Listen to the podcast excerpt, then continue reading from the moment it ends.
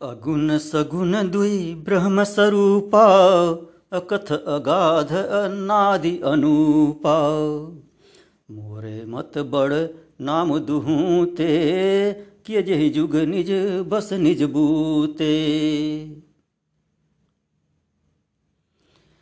ब्रह्म के सगुण और निर्गुण दो रूप हैं। दोनों ही अकथनीय हैं। दोनों अगाध अर्थात अथाह हैं, पार नहीं पाया जा सकता। दोनों ही अनादि हैं और दोनों ही अनुपम हैं। इनकी किसी से तुलना नहीं, किसी से उपमा नहीं। तो गोस्वामी तुलसीदास जी कहते हैं कि ये सगुण और निर्गुण जो दोनों ब्रह्म हैं इन दोनों से ही बड़ा है नाम। नाम दोनों से बड़ा है। क्योंकि यह दोनों ही नाम के अधीन हैं। नाम ने इन दोनों को वश में कर रखा है। बिना नाम के न निर्गुण का बोध होता है और न ही सगुण का। तो पहले राम शब्द की व्युत्पत्ति कहे, फिर उसका महामंत्र होना कहे, फिर उसकी महिमा कहे, प्रभाव कहे, प्रताप कहे, गुण कहे, उसको नामी से अधिक बताए। इतने विवरण हुए अब तक नाम के संबंध में, राम शब्द के संबंध में। और उसको एकमात्र सर्वसम्मत साधन बतलाए। अब निर्गुण और सगुण दोनों ही स्वरूपों से बढ़कर उस नाम को बता रहे हैं। राम के नाम को। राम से बड़ा राम का नाम। तो निर्गुण स्वरूप अकथ है, अगाध है, अनादि है, अरूप है। अज अद्वैत अगुण हृदय ऐसा, अकल अनीह अनादि अरूपा इत्यादि। अन्यत्र भी कहा है, अकल अनीह अनादि अरूपा, अनुभव गम्य अखंड अनुपा। मन गोतीत अमल अविनाशी, निर्विकार निरवध सुखराशि। सो तय तो तोर ताहि नहीं भेदा, वार बीच इव गाँव ही वेदा वही जल और तरंग की उपमा यहाँ भी दे रहे हैं, जैसे योग वाशिष्ठ में दिया है। तो इस भांति से सगुण रूप भी अकथ अगाध अनादि रूप है। राम जी के बारे में कहा कौशल्या जी को जब दिखाते हैं, दिख रावा माता ही अद्भुत रूप अखंड, रोम रोम प्रतिलागे कोटि कोटि ब्रह्मंड। ते सगुण रूप है। यह भी अकथनीय है, अगाध है, पार नहीं पाया जा सकता है। और निर्गुण की कोई बात ही नहीं है, निर्गुण का पार तो कैसे पाया जा सकता है? तो यहाँ गोस्वामी तुलसीदास जी कहते हैं कि नाम इसमें इतना सामर्थ्य है कि यह जो अपार है, दोनों ही रूप जो अपार हैं, वह दोनों ही नाम के वश में हैं। नाम लेकर स्तुत करने वाले के सम्मुख ये दोनों ही अपना स्वरूप प्रकट कर देते हैं। रात दिन नाम स्मरण करने वाले के वशीभूत रहता है नाम। नाम के सामर्थ्य से निर्गुण सगुण दोनों साधक के वश में हो जाते हैं। नाम के वश में हैं तो नाम जपने वाले के वश में हैं। फिर कहते हैं, प्रौढ़ सुजन जन जान, जन ही जान की। प्रौढ़ सुजन नहीं जान ही जन की, कहूँ प्रतीति प्रीति रुचि मन की। एक दारुगत देखिए एकु, पावक समझुग ब्रह्म विवेकु। इस सज्जन लोग इसे, हमारी हठवादिता न समझें कि हम अपना विचार ज़बरदस्ती आरोपित कर रहे हैं। प्रौढ़ प्रौढ़ सुजन जन जान जोगी। प्रौढ़ का अर्थ ज़बरदस्ती न समझें। मैं अपने मन का विश्वास, प्रीति और रुचि कहता हूँ। कहूँ प्रतीति, प्रीति, रुचि मन की। मैं अपना अनुभव बता रहा हूँ, अपनी प्रीति बता रहा हूँ, अपने मन की रुचि बता रहा हूँ। तो दोनों प्रकार के ब्रह्म का विवेक अग्नि के समान है। एक अग्नि लकड़ी के भीतर है और दूसरी बाहर है। तो निर्गुण क्या है? निर्गुण अग्नि, जो काष्ठ में छिपी हुई अग्नि है, वह निर्गुण है। और जो काष्ठ जल रहा है, तब अग्नि दिखाई जब पड़ रही है तो वह सगुण है। तो इस प्रकार कहते हैं कि नाम को सगुण ब्रह्म और निर्गुण ब्रह्म से बढ़कर कहने में मैं हट से काम नहीं ले रहा हूँ।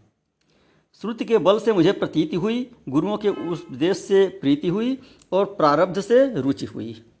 उसी को मैं कहता हूँ। जिस भांति अग्नि से हम लोग परिचित हैं और वही हम लोगों के काम आती है। बाहर की अग्नि काम आती है, लकड़ी के भीतर छुपी हुई अग्नि आपके काम आती नहीं है, चूल्हा जलाने के काम नहीं आती है। पकाने के काम में बाहर वाली अग्नि ही आती है। तो उसी प्रकार सगुण ब्रह्म से ही जगत परिचित है और उसी से सब काम चलता है। सगुण साधना से ही लोक व्यवहार में सुविधा होती है, साफल्य होता है। तो जिस प्रकार लकड़ी में भी अग्नि अव्यक्त रूप से है, पर लकड़ी को नहीं जलाती। लकड़ी की आधारभूत है वह अग्नि। अग्नि लकड़ी के भीतर न रहे तो लकड़ी की स्थिति नहीं रहेगी। किंतु वह अग्नि जो है, अग्नि रूप में किसी काम में नहीं आती है, जब तक कि उसे जलाया न जाए, बाहर प्रकट न किया जाए। तो इसी प्रकार से निर्गुण प्रकट होकर सगुण रूप धारण करता है और वह सगुण भक्तों का कल्याण करता है। तो निर्गुण ब्रह्म अव्यक्त है, निष्क्रिय है, सबका आधार है।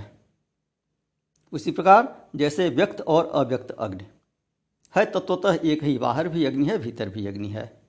उसी प्रकार निर्गुण और सुगुण ब्रह्म भी तत्वतः एक ही है।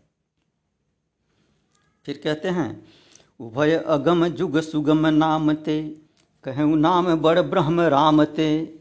व्यापक एक ब्रह्म अविनाशी, सतचेतन घन आनंद राशि। दोनों दुर्गम हैं, पर नाम से दोनों सुगम हैं। उभय अगम, दोनों ही अगम हैं, दुर्गम हैं।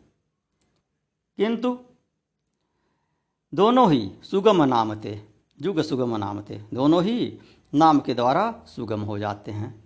सुलभ हो जाते हैं। ब्रह्म और राम दोनों से मैं राम नाम को बड़ा मानता हूँ। कहूँ नाम ब्र, बड़ ब्रह्म राम ते। कि नाम जो है यह ब्रह्म से भी बड़ा है और राम से भी बड़ा है। ब्रह्म एक है अविनाशी है सत्य है चेतन है और आनंद की राशि है आनंद घन है। निर्गुण ब्रह्म अति सुलभ होने से अगम है।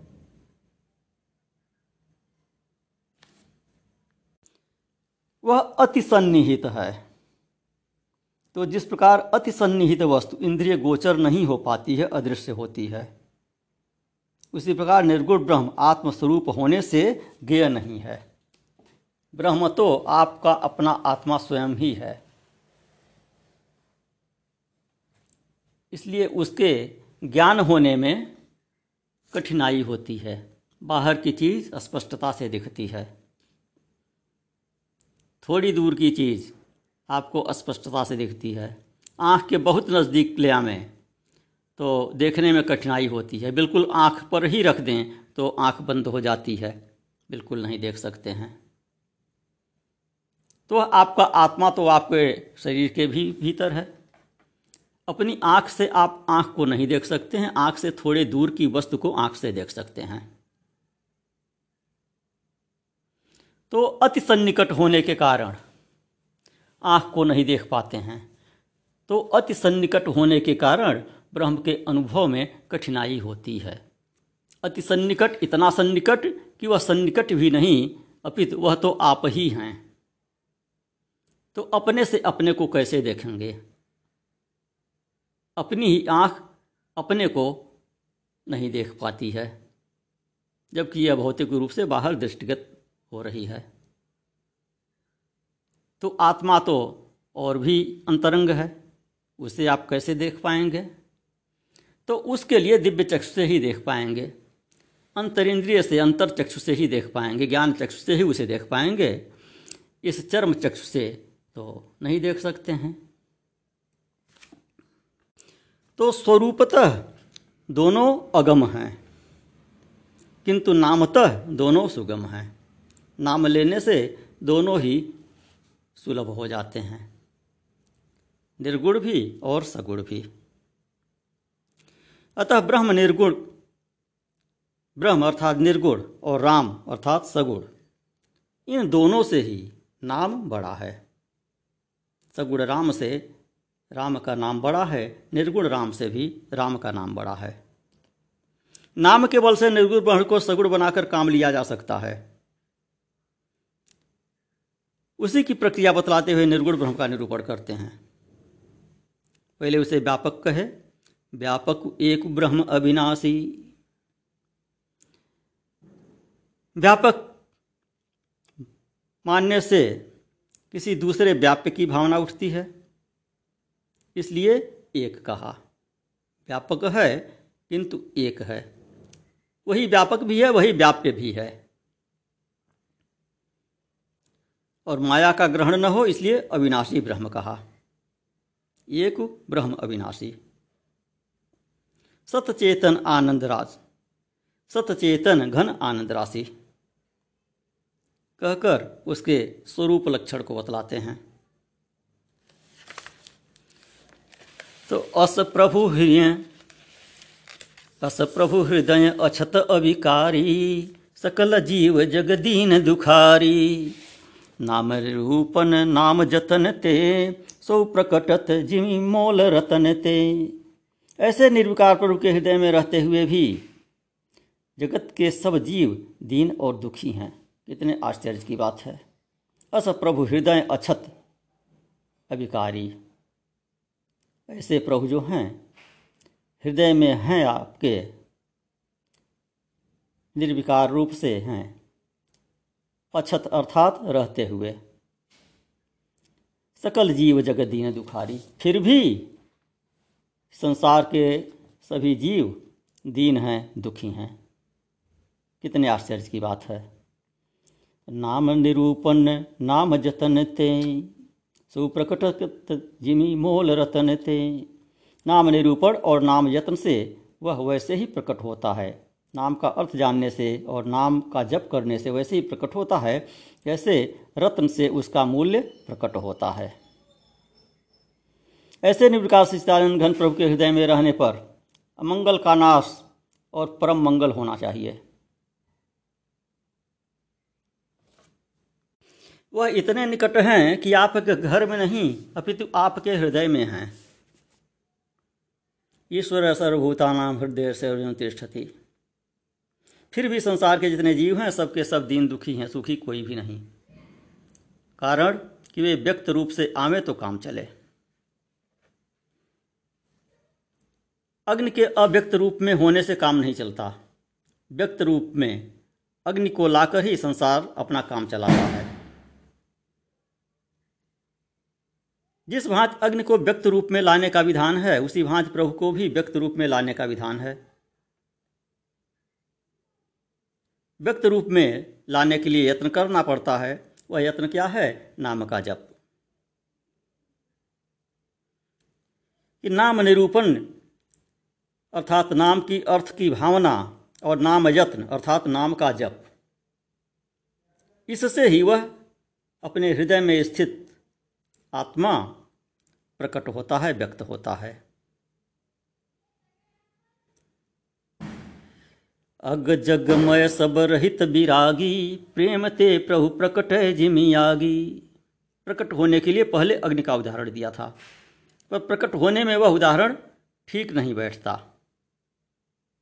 लकड़ी की अग्नि, अविकृत रहकर स्थूलाग्नि नहीं प्रकट रह सकती।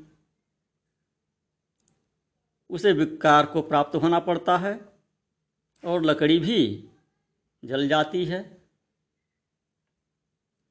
तो इसलिए रत्न का उदाहरण फिर देते हैं। मोल रतन ते का उदाहरण दे रहे हैं। रत्न स्वयं अविकृत रहता हुआ मोल को प्रकट कर देता है। निर्गुण रत्न है और सगुण उसका मूल्य है। तात्पर्य कि रत्न से काम नहीं चलता। उसके मूल्य से काम चलता है। रुपए के टुकड़े से, कागज़ के टुकड़े से आपका काम नहीं चलता। उस पर जो वैल्यू है, उससे काम चलता है।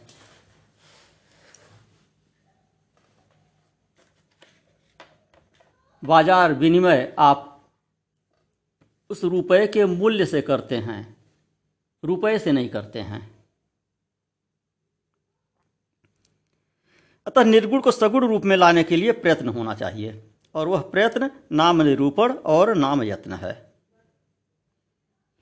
तो निर्गुण ते यही भांति बड़, नाम प्रभाव अपार। कहूँ नाम बड़ राम ते निज विचार अनुसार। तो कहते हैं निर्गुण से इस भांति नाम का अपार प्रभाव पड़ा है।